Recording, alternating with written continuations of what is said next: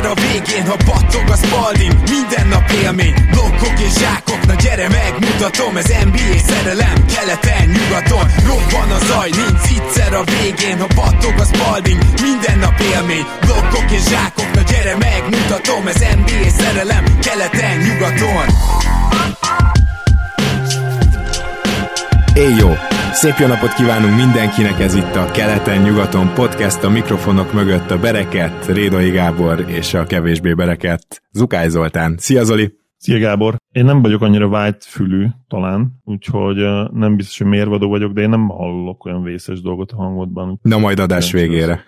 Adás végére igen. Jó, hát egy ilyen laza torokgyulladással tolom ezt a mait, de remélhetőleg ennek már a következő adásra nyoma sem lesz. Viszont Kedves hallgatók, tartsatok most velünk, mert négy csapatot elbúcsúztatunk, és ennek a négy csapatnak is már kiárt, hogy beszéljünk róluk. Én azt gondolom, hogy kezdjünk nyugaton, és kezdjünk a New Orleans pelicans mert ez az a gárda, amelyiket azért én azt gondolom, hogy valamennyire jogosan mindenki szinte playoffba várt. Nagyon kevés olyan jóslatot láttam szezon elején, amikor ők nincsenek benne nyolcban, és őszintén szólva ugye még vezették is, talán januárba vagy decemberbe, de tényleg ugye a szezon közepe felé még vezették nyugatot, amiben döbbenetes belegondolni. Ha bár már akkor is mondtuk, hogy azért nem lepődnénk meg, hogyha most jönne egy rosszabb sorozat. És szerintem nem csak és kizárólag Zion sérülése az, ami miatt ez a gépezet nem működött tökéletesen, ugyanakkor elvitathatatlanul egy hatalmas faktor volt. De azért, Zoli, nem tudom, egyet értesz velem abba, hogy a végtelenség nem lehet azt várni, hogy na majd Zion egész idényeket játszon, mert egyelőre az a kép alakul ki bennünk, hogy ez nem történik meg.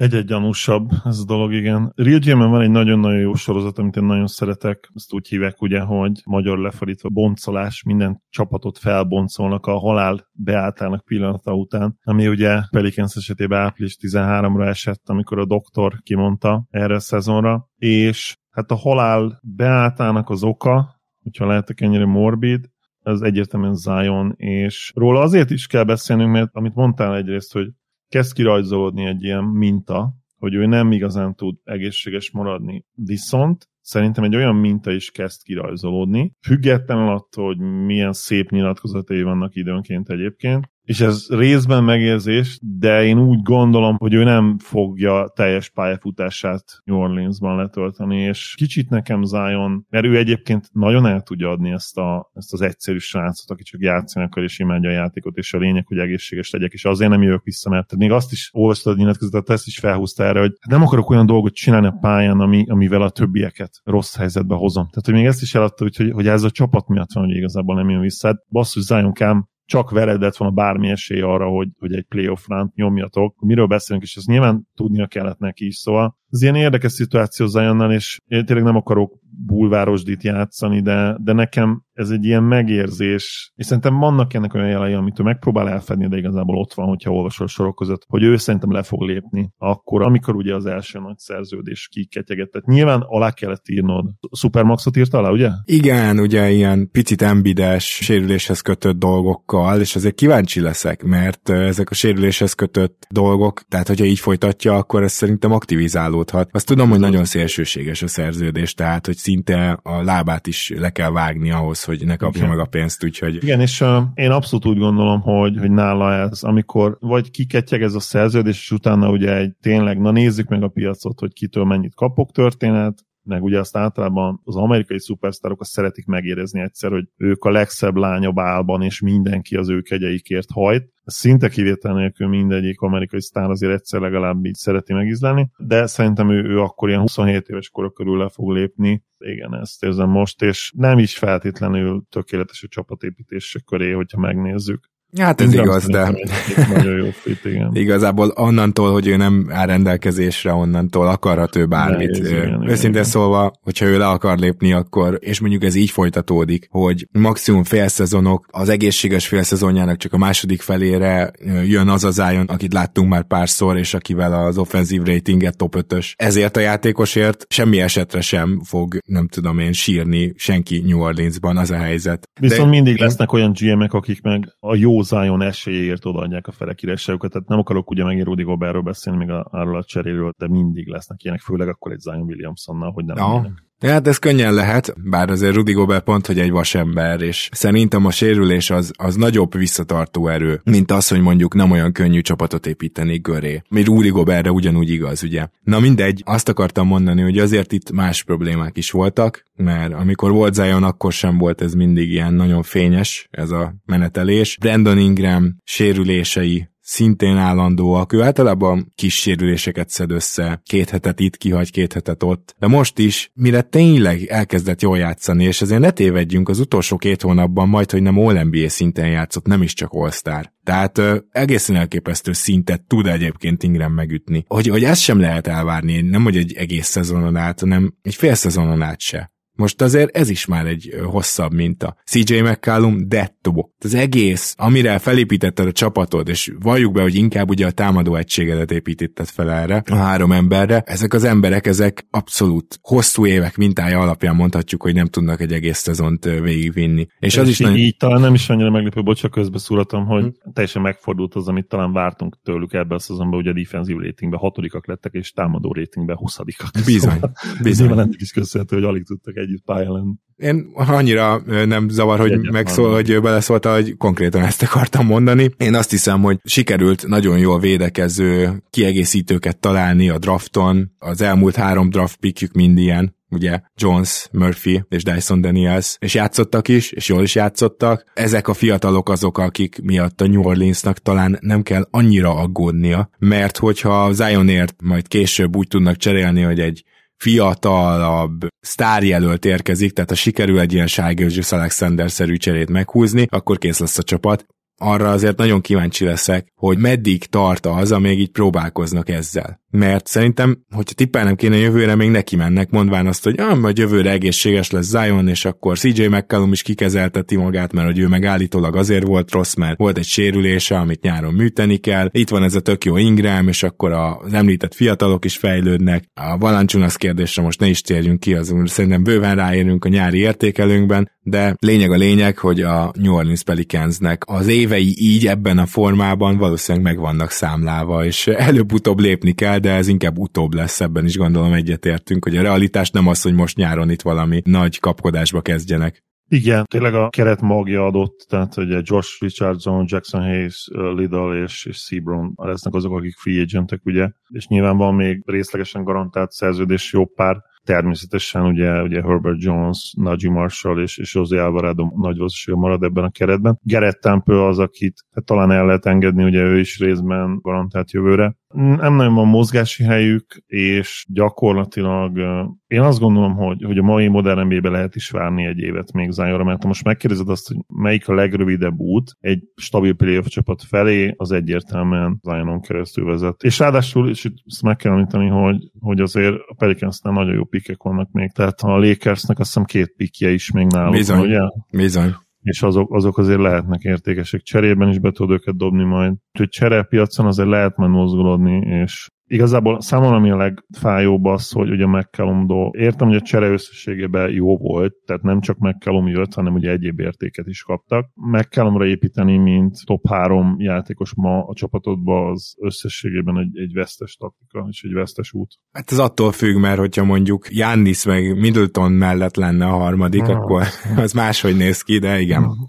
Tehát azért itt két olyan játékos mellett van McCallum, akik védekezésben nagyon-nagyon ritkán tudnak még csak hasznosak is lenni. Én speciális támadásban is túlértéketnek tartom CJ-t, de igen, ez is igaz. Szebb. A Pelicans az egy ilyen, nyilván egy olyan szituáció, ami Zion miatt, már csak Zion miatt is jobb, mint, egy, mint ez a senki földje dolog, amit néhány csapatnál be tudunk azonosítani, mint következő és egyértelmű destinációt de itt se egyszerű. Tehát én, én egy nagyon-nagyon jó, egy vagy két nagyon jó cserét várok, és az igazság, hogy a Pelicansnak megvannak ehhez az eszetjei. Úgyhogy már most nyáron? Nagyon, akár már most nyáron. Ja, én, én ezt kategórikusan kizárnám, hogy valami, valami nagyobb lépés lesz most nyáron, szerintem biztos vagyok benne, hogy, én hogy mit erre, igen, tehát erre fogadnék, de, de, hogy, de ez lenne szerintem az ideális út, és, és már most megvannak az eszetjeik hozzá, de valószínűleg igen, marad ez a nézzük meg Zionnal dolog. Már csak azért is, mert egyébként ha most nagy cseréket meghúzol, akkor azzal kicsit Zionnak is üzensz már most nem, hogy De, de, de, hogy bocsi, megnéztük, újra megnézzük, Igen. tehát ez mi?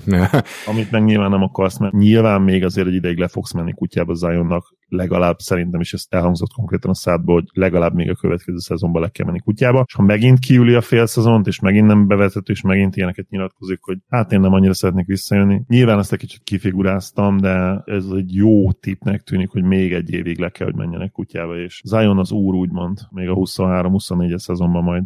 Na akkor beszéljünk keletről, ott is, ott, ott két olyan csapat van, hogy mind a kettő senki földjére tart gyakorlatilag. Kezdjük a Raptorzzal, akik talán egy pici fokkal jobb helyzetben vannak, mint a Bulls. Én azt hiszem, hogy a szezon kimenetelét tekintve még értelmetlenebbnek hat a pöltült csere, akivel a kezdő egészen jó lett, aztán playoff körülmények között az első ilyen play meccsen rögtön betlizett ez a kezdő, mármint védekezésben, és nem akarok abból az egy meccsből túl nagy következtetéseket levonni, de úgy érzem, hogy egyszerűen semmivel nem lehet megindokolni azt, hogy a következő évi pick a Raptorsnak top 6 védettséggel a Spursnél van. Egy dolgot kivéve, hogyha most az összes free agentnek azt mondja a Raptors, hogy hello viszlát, és van egy bekészített Siakam cseréje. Mert hogyha Trent Jr. meg Fred VanVleet is elmegy, jó, pöltült persze nyilván meg fogják hosszabbítani, az biztos, hogy előre letárgyalták. És akkor még Siakam elmegy mondjuk Portlandbe vagy Oklahoma Citybe, és leginkább draft pickek érkeznek,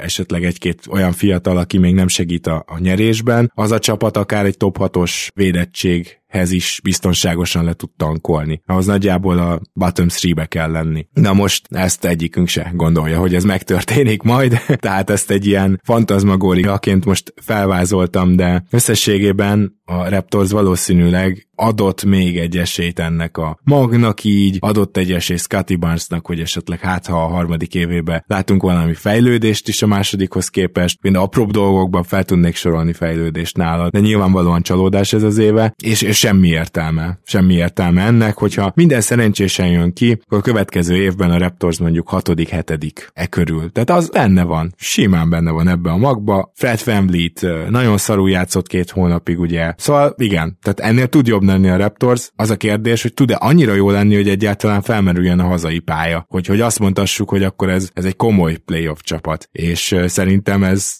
most kategorikusan kizárhatjuk ezzel a konkrét meglévő kerettel. Az a probléma a teljes Raptor szituáció, hogy én még a mai napig meg tudom győzni magam arról, és főleg a trade deadline utáni csapat teljesítmény miatt, hogy, hogy hát nézzük már még ezt, ez a csapat nem rossz, ez egy oké okay csapat, veszélyes lett a play viszont nagyon könnyen meg tudom magam győzni az ellenkezőjéről is, ugye Freddy Van Fleet nagyon-nagyon fókuszban lévő játékos nálatok az elmúlt két évben, és tudom, hogy ti is az egykori és egyértelmű és tényleg viszonzott érzelmek után, hát azért kicsit elhidegültetek tőle, és ha ma megnézem Fred Van és tudom, hogy igazságtalan egy mint alapján, de a play meccsen én egy olyan játékos láttam, aki már nem tud védekezni, aki köré, ha támadást építesz, akkor egy stagnáló, félpályás szetet látsz vissza, egy, egy félpályás felállást, amiben ő nem is jó, mert nem elég jó playmaker ahhoz, és mintha már labda dominánsabb is lenne, mint régen volt, ami nyilván persze értető, mert más keret volt körülöttem, és természetesen egy bajnok csapattal is Kavály hasonlít. Nem, inkább azt mondanám, hogy a stratégia kérdése, tehát az első két hónapot megcsináltuk úgy, hogy Fred VanVleet off the ball, mert hogy mondván, hogy ugye milyen jó triplázó, és tragikusan dobta a triplát abba a két hónapban, ez a legviccesebb, és Sziakam kezébe volt a labda, szóval ez inkább egy zői utasítás, hogy melyiküknél van többet a labda, ez nem Freddy-nek a labda dominánssága, de egyébként mindenben egyetértek, amit mondtál, mert tényleg védekezésben. Tehát hol van a két évvel ezelőtti védő Fred VanVleet? Meg ja. magyarázhatatlan. A playmakingben is teljesen egyetértek, és akkor ezt próbálja pótolni a Raptors úgy, hogy Scotty Barnes kezébe is adja a labdát, de hát az még, az még inkább ilyen Benny Hill show időnként. Persze vannak kilenc asszisztos meccsei, tehát félreértés ne essék, ebbe a csávóba tényleg van egy természetes, rohadt jó pályalátás, nagyon jól tud passzolni. Siakam is hozott egy majdnem all NBA idényt, szóval hogy valahol vicces is, hogy hogy végzett ennyire átul a Raptors, ha belegondolsz. A végkövetkeztetésem mégis az, hogy, hogy a trend és nyilván sokkal nagyobb és fontosabb FVV érának véget kell vetni, tehát most már azt mondom, hogy valahogy veszítsétek el ezt a két játékost, és nyomni egy igazi, egy igazi rebuildet, és nyilván elcserélni Sziakamot. Hát akkor el kell. Igen, tehát az a baj, hogy ezt a két játékost nem veszítheted el úgy, hogy nem jön érte semmi, mert akkor ott állsz azzal, hogy Sziakam az pont top 6 fölé fog téged Igen. vinni, meg De, És, és akkor ez a, ezért is kell ugye megint visszacsatolnunk a, a Purdue cserére, hogy nem csak idiotizmus volt nektek akkor is úgy cserélni ilyen feltételekkel, hanem tényleg, ahogy mondtad, bármennyire is szomorú ezzel előre is jeleztétek azt, hogy mi, mi fog történni, és hogy együtt fogjátok tartani ezt a közepes csapatot, és számomra innentől kezdve, nem feltétlenül közepes, talán közepesnél jobb, ilyen, ilyen közepes és jó szint, közö, jó szint alja közötti csapatot. Mint a Washington. Körülbelül igen. És számomra itt tényleg az a legfontosabb kérdés innentől, hogy vajon mely közeg lehet az, ami Scotty számára a legjobb. Tehát itt, itt most tényleg az, hogyha mondjuk az az analogia jut eszembe, hogy ő egy növény, aminek fejlődnie kell, tápanyag, stb. Melyik az a, milyen pH értékű a föld most, amiből ő kinő, és az kellene a lehető legjobb tápanyagokkal ellátni, hogy ő, hogy egy szép nagy sudárfává nőhessen, és nem tudom azt, hogy ez most ez a csapat, mert ha ez ez a csapat, és ez neki jobb, mint az, hogy tankoljunk, és legyen egy igazi fegyver hordozó majd később, vagy akár, hogy egy nagy ismétlés számot megkapjon, és, és egy évig legyen az, hogy tök mindegy, hogy milyen hibát csinálsz. Most mi téged első számú ballhandler wingé fejlesztünk hatodik haszakad. Nem tudom, melyik a jobb út, mert mind a kettő működhet, és szerintem most számatokra ez kell, hogy legyen a legfontosabb kérdés, mert akár ez önmagában is egy érv lehet tankolás mellett, hogyha ez ugye azt jelenti, hogy Scotty kezébe tudjuk adni a labdát az elejétől végig, mert hogyha jövőre visszahozzátok ezt a, ezt a jó, de nem extra rostert, akkor ott még mindig lehet az ő kezébe a labda leginkább, mert ha ő tényleg annyira jó lesz, mint amennyire számítunk arra, hogy ő ugye azt a plafont elérheti, akkor előbb-utóbb ő mindenkit el fog homályosítani, egy nagyon jó sziekamot is. De nem mm. tudom, hogy, hogy egyébként ez kijöhet belőle egy ilyen közegbe, ahol nem kapja meg ezt az ismétlés számot, ebben nem vagyok biztos. Hát igen, de én meg abban nem vagyok biztos. Tehát, hogy nagyjából egyetértek mindennel, csak az a probléma, hogy én, én nem vagyok benne biztos, hogy ő egy wingball handler lesz. Tehát én azt hiszem, hogy ő ő neki valószínűleg a karrierje csúcsán jobban áll majd az, hogy úgymond kvázi pontcenterként irányít, tehát a Jokic féle, vagy Sabonis féle setupok, ahol nyilván ők azért többet is tudnak annál, de ettől függetlenül, amikor a könyökben vagy a hármostán megkapja a labdát, és onnan osztogat, katokat meglátja, én azt hiszem, hogy Scottinak ez lesz az útja, az, hogy ő wing ball handler, nagyon sok mindenben kell fejlődnie. Szóval az a helyzet, hogy ez a ball handling sehol nincs ehhez. Mint hogy a teste az ilyen, tényleg ilyen, meg a sebesség az ilyen, ilyen kicsit ő ilyen poszt nélküli játékos, de nem a legjobb értelemben jelen pillanatban, Így nem? van. Így van, viszont ettől függetlenül nyilvánvaló, hogy akkor a kezébe kell adni a labdát, és a fejlődését középpontba helyezni, hogyha sikerül Sziakamot elcserélni, hogyha elengednek mindenkit, mert az a garantáltan egy rossz csapat lesz. Hihetetlen, hogy a Toronto 13 lett támadásban és 11 védekezésben, mármint ilyen mérleggel hazai pályát szoktak a csapatok elkapni. De ez egészen félelmetes, és én a Nick Nurse kérdéssel szeretném lezárni a róluk való beszélgetést. Tehát az a helyzet, hogy Nick Nurse idén sem végzett rossz munkát, ezt is ki kell jelenteni. Nem extrát, és szerintem elvesztette ezt a csapatot, ezt mi Raptors körökön belül többen így konteózzuk, hogy valószínűleg Nick Nurse már nem tudja, hogy motiválni a csapatát. És a természetesen... kémia nem tűnik tökéletesnek, igen. Hát egyrészt, másrészt pedig most mondhatjuk, hogy jó a 11. helyi védekezésben, de ettől a kerettől ez top 5-nek kellett volna lenni. Igen, e, itt, itt a, a potenciál az maximálisan megvan a top 5-re, ha nem játszatott szarrá a játékosaidat, és az viszont nem biztos, hogy Nick Nurse hibája, hogy nem tudta a padot értelmesen összerakni, ugyanis nincs értelmes pad. Tehát, hogy ez azért megnehezíti a dolgokat. Hogy használta ő Ted Youngot, de Ted Youngot már rég nem kellett volna használni. Lényeg a lényeg, hogy szerintem Nick Nurse inkább a csapatot vesztette el, mint sem hirtelen rosszabb lett, vagy szóval azért a matek feladatot nagyon durván megnyerte ugye a Raptors. Szerintem nem sokszor fordult elő az NBA történetében, hogy egyszer a legkevesebb eladott és legtöbb szerzett labdát egy csapat hozza. Nem, azért ez, ez, ez gyanús, hogy ez nem mindennapos. És az a helyzet, hogy igen, tehát, hogy olyan védekező és támadó mutatókkal ment be a Raptors itt a play amivel mások hazai pályázni szoktak. Tehát elképesztően alul teljesítette a net ratingjét is a Raptors, ebből már azért ez könnyedén kiszámolható. Mindezzel együtt azt mondanám, hogy nem lepődnék meg, hogyha a Nurse elköszönne, vagy ha Nurse-nek azt mondanák, hogy viszlát, mert vannak ilyenek, tehát mi NBA felnőtt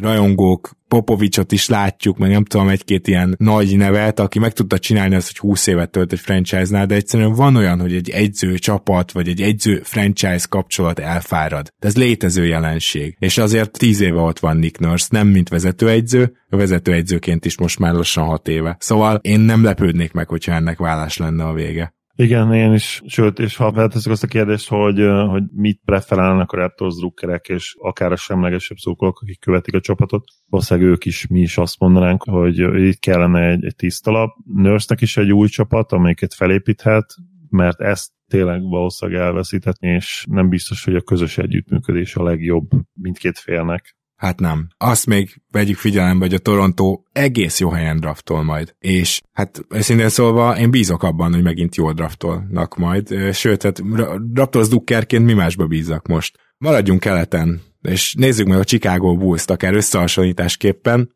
mert hogy itt olyan probléma van, hogy itt is van három úgymond főember, sztár, mondhatjuk így. Vucevic meglepően jó számokat hozott idén is egyébként. Zach Levine, ami után visszajött a sérüléséből, sokkal jobb számokat hozott, jó meccsei voltak de már DeRozan a tavalyi All-NBA idényéhez képest egy picit visszaesett, de egyébként még mindig igazából all szinten teljesít. És aztán mit keres itt akkor ugye a Bulls? Teljesen hasonló volt a helyzet egyébként náluk, mint a Pelicansnél, hogy tulajdonképpen hol ez nem volt hol egészséges, hol az, de valójában annyira védekező line felé tolódtak, valahogy ki kellett azt javítani, hogy ez a három sztár ebben az érában, ebben az offenzív boom érában már nem tud olyan támadást generálni, ami elég egy jó teljesítményre, hogy elkezdtek ilyen védekező line játszatni, és Donovan ezzel egyébként hihetetlenül magasságokba vitte a, a Chicago Bulls védekezését, ami ötödik lett a szezon végére, úgyhogy a szezon elején egyáltalán nem itt álltak. Amióta például Caruso meg Beverly kezd, ugye, azóta szerintem minimum top hármasok. Na most ez már egy ilyen overreaction, nem Zoli? Tehát, hogy oké, okay, rendben van, itt van ez a három sztár, Zach Levine még jön vissza a sérüléséből, rosszak vagyunk, valahogy nyer- nyernünk kell meccset, úgyhogy akkor forduljunk a védekezés felé. De összességében azért a Chicagónak a helye nincs top 5-ben védekezésben, és talán nem 24. helyen kellene lenniük támadásban, de annál meg nincsen sokkal följebb. Szóval én úgy érzem, hogy ők inkább a helyükön voltak itt a 9-10. pozícióban, mint a Raptors. Igen, amint ugye Lonzo-ról szegénynek kiderült, hogy nem csak, hogy ugye ez a szezon, de akár az egész karrier is veszélybe kerülhet. Ott egyértelműen vált, hogy, hogy ez, ez a Chicago Bulls, egy Chicago Bulls nagyon komoly limitációkon lesz onnantól kezdve, ugyanis mire van szükségük, és ezt láttuk is azóta ugye a rosterben, igazából triplázásra, playmakingre, gyakorlatilag általános kosárlabda IQ-ra, irányítói készségekre van szükség ebbe a csapatba, ezért lett olyan a támadójáték, amilyen. És hát ugye Lonzo mind a hármat megtestesíti gyakorlatilag, egy 20 plusz milliós játékos. Kevés olyan játékos van egyébként, mint Lonzo, aki off the wall szerepből is nagyon jól osztogat, szóval ugye nem volt soha Lonzónál a labda, nem volt ő soha első számú handler, és mégis, mégis volt hatása a Bullsra, amikor játszott, még Joe Ingles jut eszembe egyébként, mm. aki hasonló. Sokan szígyek amúgy Carney Thomas, de így utólag nem lehet azt mondani, hogy ez egy rossz vision volt, mert nagyon-nagyon jól indult, tavaly is emlékszel, és... Hát csak tavaly indult nagyon jól, de igen. Csak tavaly indult nagyon jól, igen. Az eleje nagyon jól indult ennek, a, hogyha két, éve, két évet nézzük a két éves tervnek, és sokkal-sokkal több volt benne ebbe a búzba, mint ami kijött. És, és ezt nem csak a tavalyi első pár hónap miatt mondom, egyébként ez egy legjobb esetben ilyen Dark Horse Contender keret szerintem lehetett volna, ha minden jól megy, és nyilván semmi nem ment jól. És emiatt lehet egyébként kicsit akár a Raptorshoz is hasonlítani, ugye életkorban is mind a két csapatra rá lehet mondani ezt, hogy fiatalodni kéne. Náluk is ugye a veterán volt all-star, Nekik azért, így, nekik azért idősebb a veterán keretük, mint a Raptornak. Még, még egy picit idősebb, igen. Nálatok azért nyilván ott van elve két nagyon-nagyon jó fiatal játékos, OG is még relatíve. OG, szia Szemi. OG is még relatíve fiatal, szóval igen, a Bullsnál nem nagyon tudsz ilyet mondani, igen. De összességében, és itt nyilván építeni kell kicsit a draftra is, hogy hát, ha bemákolnak egy top 4-es pikket, ez még náluk is ugye ott lehet, mint ilyen utolsó mencsvárk hasonlóan a Maverickshez, de ha nem jön ez össze, akkor itt is egyértelműen szerintem, mint a Raptorsnál, hogyha visszatértünk a Raptorshoz, Lavin, DeRozan csere és tank, tank, tank, és nyilván ebbe, ebbe a szenárióban már nem hozod vissza természetesen Vucevicet sem. Igen, bár pedig szerintem Vucevicet vissza fogják hozni, mert egyszerűen Vucevic talán elcserélhető. De amúgy itt mire győzöd meg magad? Mert értem a Pelicans-t, értem a Raptors-t. Igen, igen, igen, de itt, itt mire? Mondjál már valami motivációt. Itt mi az anyádra, már bocsánat, szerintem, meg magad. Szerintem arra, hogyha Vucot például elengeded, akkor azzal gyakorlatilag azt mondod, hogy akkor mostantól árulom Levint és Derozant. Ez a cél. Ez kéne, hogy Igen. Vagy úgy mondod, hogy megpróbáljuk meghosszabbítani olcsóban Vucevicet, és aztán a trade deadline idején is megpróbáljuk Abszolút. Őt Szerintem Vucevic cserélhető. Tehát a Vucevicnek a számait megnézed, az impactjét, az a helyzet, hogy neki az a nagy tragédiája, hogy annyira szörnyű gyűrűvédő, hogy ezt kihasználják a csapatok már az alapszakaszban is. Mennyit fog szerinted ezen a ponton kapni egy kétszeres all ugye? Vagy háromszoros, kétszeres? Talán kétszeres all Hát én nem csodálkoznék, hogyha 30 millió alatt kapná meg a pénzét. 30 millió környékén? Alatt. Azt mondom, hogy akár, akár alá is mehet. Ja, ja, így mondod. Hát Igen. engem meg sokkolna, hogyha fölé menne, vagy annak a környéke. Mm. Na jó, De csak vett figyelembe, hogy most, most ani szerződések már úgy lesznek kiosztva, Én hogy értem, annak a vége már belelóga. De hát akkor is rengeteg a 30 millió. Hát figyelj, uh, igen. Egy ideális világban ez a Vucevic szerintem még az új szerződéseket figyelembe véve, és meg a cap boomot is figyelembe véve, szerintem 22-3-4-et kapna maximum. Igen. Ja, hát ebben úgy, úgy hiszek én is, de szerintem ez nem így történik. Mindegy. Mondom, őt én elcserélhetőnek tartom. Igazából nem tudom, hogy ki a fene cserélne például Derozánért, az utolsó évében lép, ha jól emlékszem. Levin megint csak elcserélhető. Szóval, na, megvannak a, a lehetőségei a busznak, és tényleg az a kérdés, hogy akkor most robbantanak-e vagy nem, mert semmi értelme a következő ha már, évnek. Ha már úgy, az idei pick az megy, megy Orlandóba, ha nem lesz bizonyos talán nem lesz top 4, talán azt hiszem. Így van. nice, nice. Ez ö, szörnyű helyzetben van ez a franchise. Én egyértelmű, hogy robbantanék azért, mert sosem késő belátni. Amíg, amíg nem lesz igazán késő. De most, most azért ahhoz közeledünk, nem? Abszolút, hát most nem is tudom, milyen, milyen future eszetjék vannak, de az lenne a legviccesebb, ha erre húznának egy Gobert cserét, és mindent, ami van, bedobnának. Ja. De hát ez csak nem. Hát... És valószínűleg nem nincs is annyi eszetjük, mint ami a mininek volt. Nem, nem, nem, nem. Ezt én, én is így gondolom. Szerintem a Bulls nyarán még fogunk élcelődni, mert én nem érzem azt a tökösséget, hogy az új GM, aki, aki meghúzta ezeket, az két éven belül azt mondja a Kárni szavasz, hogy oké, okay, ez nem jött össze, akkor nézzünk meg mást. Ez, és, és én nem is értek veled egyet abban, hogy ennek akár egy Dark Horse contender lett volna a plafonja, kifejezetten a playoff miatt. Tehát azt hmm. gondolom, hogy playoffra szörnyen van felépítve ez a csapat. Ott majdnem bárki ellen elsőkörös kiesés a realitás ha DeRozan a main ball handler hogyha Levin van még veled, Vucevic, akit playoffban már többször lekergettek a pályáról. Tehát miről beszélünk? Igen, igen, jogos, jogos lehet, hogy igen, ha, ha megtudtuk volna, hogy igazán, hogy mire képes ez a keret egy hét meccses párharcban. Nyilván ennek már ugye láttuk tavaly egy elég ékes példáját, mert ugye tudjuk, hogy a Bucks az a Bucks. Lehet, hogy az idei is teljes bukta volna.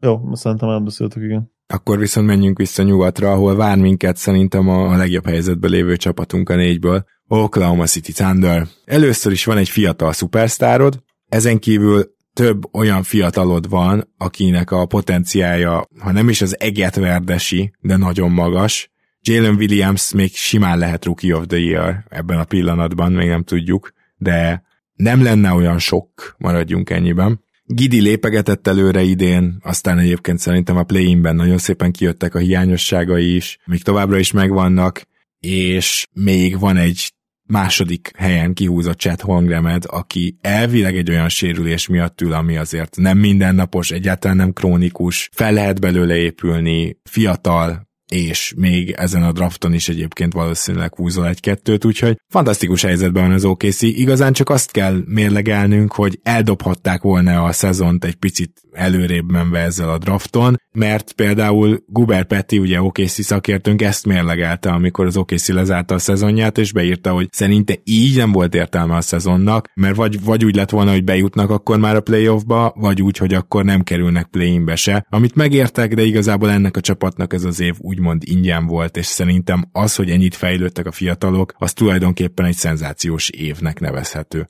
Peti végkövetkeztetése nyilván helyes, tehát azzal nehéz vitatkozni, mert ugye mondhatnánk, hogy hát de akkor sáj tapasztalata, meg a play match, mint tudom, tehát arra nagyon nehéz lenne ráhúzni azt, hogy akkor ez a plusz két meccs az úgymond felér egy bármi. Ráadásul ugye beszéltük arról, hogy sájnak van már playoff tapasztalata, tehát nem, ez nem volt neki számára akkora újdonság és jó teljesítményt is nyújtott. Mégis ezzel együtt is nyilván ez egy nem csak, hogy egy feltörekvő és nem csak pozitív jövőképet mutató csapat, hanem ez még most ott tart ez a csapat, hogy, hogy itt kérem szépen akár egy dinasztia is lehet. Nyilván most ha fogadunk no, azt mondják, hogy nem lesz, mert ritkább, sokkal ritkább, az is nagyon-nagyon nehéz egy dinasztiát csinálni, de ők még nem rontották el annak az esélyét az elmúlt években, hogy ők dinasztia lehetnek, sőt, ha valami, lehet, hogy közelebb lépkedtek, e felé az egyébként nyilván nagyon-nagyon nehéz cél felé, ami, amit persze nagyon-nagyon ritkán élnek a csapatok. És az, hogy most jön egy ajándék, mert én így fogom fel, hogy, hogy jön egy ajándék top 3-as pick játékos, ugye, jövőre, Chet Holmgren szemébe, akit még nem is láttunk az NBA-be, de én személy szerint nagyon-nagyon magas potenciált vizionálok neki. Tényleg csak csillagos ötösre lehet, ha nem is csillagos ötös, de mondjuk ötösre lehet így is értékelni, mert Shy iszonyatos szintet lépett, és amikor feltettük a kérdést azt, hogy Scottinak milyen környezet lenne az ideális arra, hogy ő fejlődjön, akkor itt utólag persze, de, de rámondhatjuk, hogy itt megvolt ez a táptalaj, és Shy már most egy iszonyatosan erős, ilyen fiatal fává érett, és hát lehet belőle egy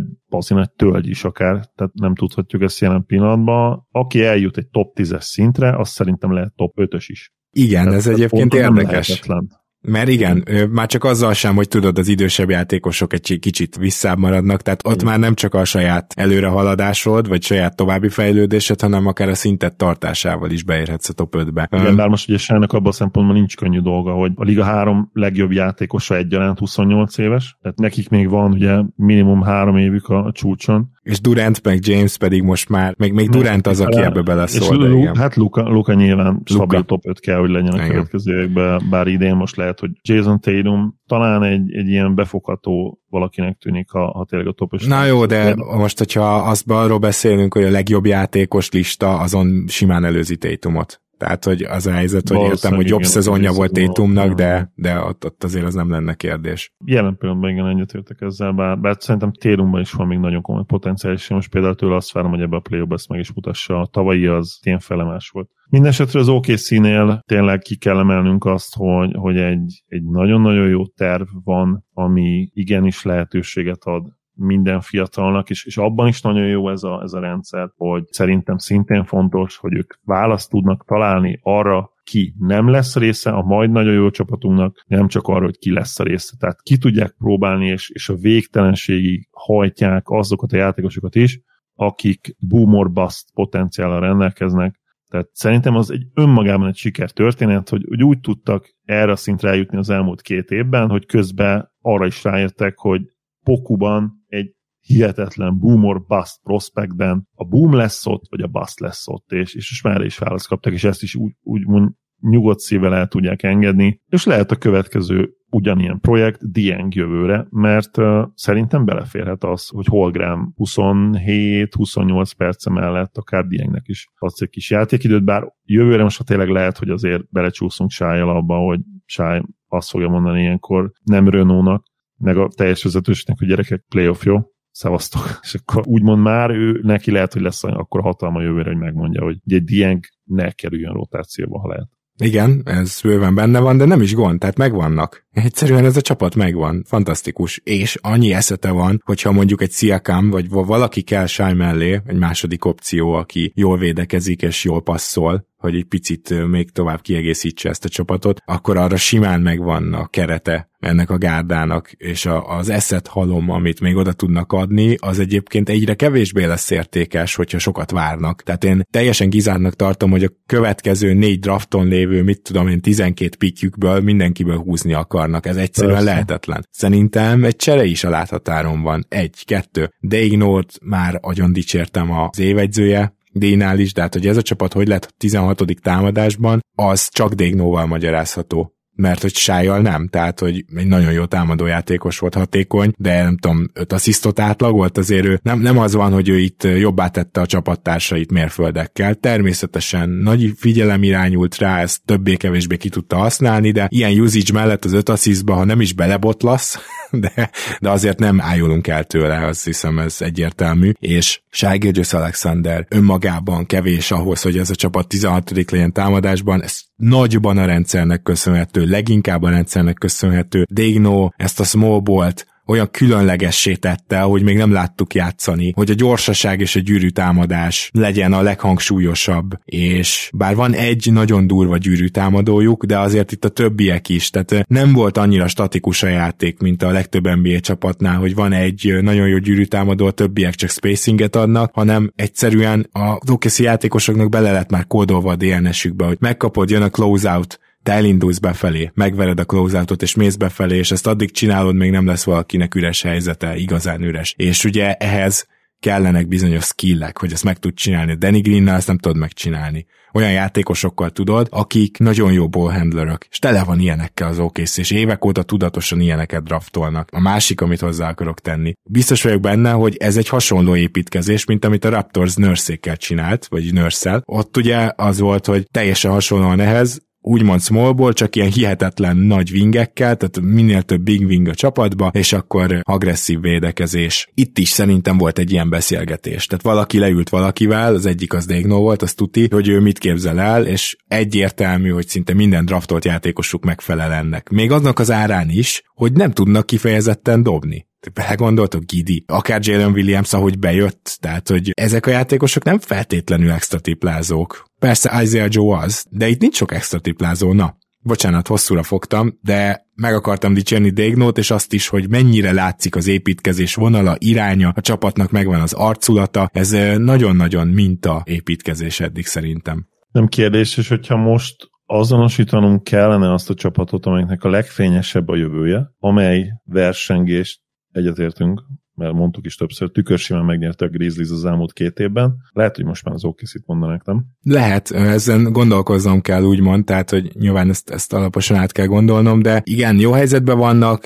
SGA már áttörte a gátat, Nyilván meg kell néznünk a jövő évet. Tehát azért Scotty Barnes első éve után is máshogy nyilatkoztunk, mint a második éve után. Egyébként én imádom Jalen Williams-t, és drukkolok neki, mert van benne egy kicsit, hogy milyen lenne, hogyha Scotty Barnesnak ilyen folyékony lenne a mozgása, meg, meg olyan összeszedett, és nem, nem lenne az egész srác ilyen szétesett, na az lehet, hogy Jalen Williams lenne. Tehát pont, hogy hasonlít egymásra valamennyire a két srác. Na mindegy, ezt csak így meglesleg akartam megjegyezni. A nyáron akár egy nagyobb csere is beleférhet, de akár az is, hogy egyszerűen csak nem csinálnak semmit, gyakorlatilag megvannak, úgyhogy nagyon jó helyzetből várja a folytatást az OKC. Van-e még bármi, akár az idényükkel kapcsolatban, akár a jövőjükkel kapcsolatban? Holgram szezonját várom nagyon, ugye. Én vele kapcsolatban még, még azt hiszem, hogy a konszenzusnál is optimistább és merészebb voltam. Superstar potenciált látok benne modern NBA-ben, nem, nem kérdés számomra, hogy én ezt látom benne. Nyilván, hogy ténylegesen ki tud-e jönni, a, arra, arra kezdenénk el kapni a válaszokat jövőre, és, és emiatt nagyon várom a, az OKC 23-24-es szezonját. Meg azért azért is várjuk, hogy kiderüljön, hogy megint Kendrick Williams lesz a small ball centerük.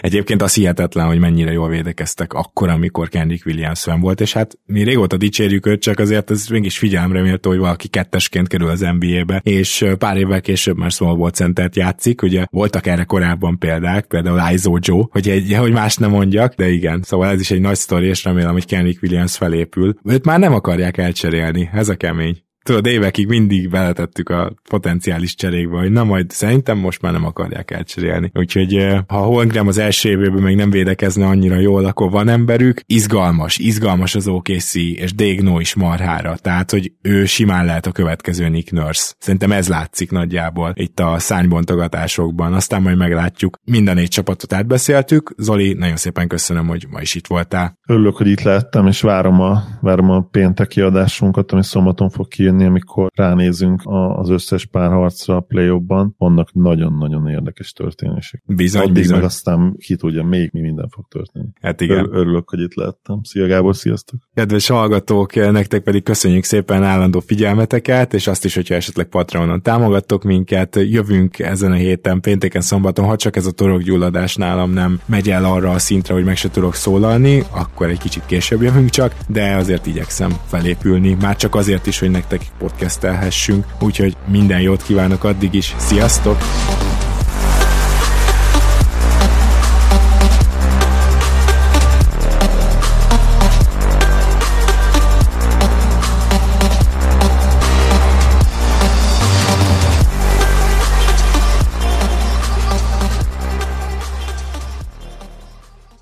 Ez a műsor a Béton közösség tagja.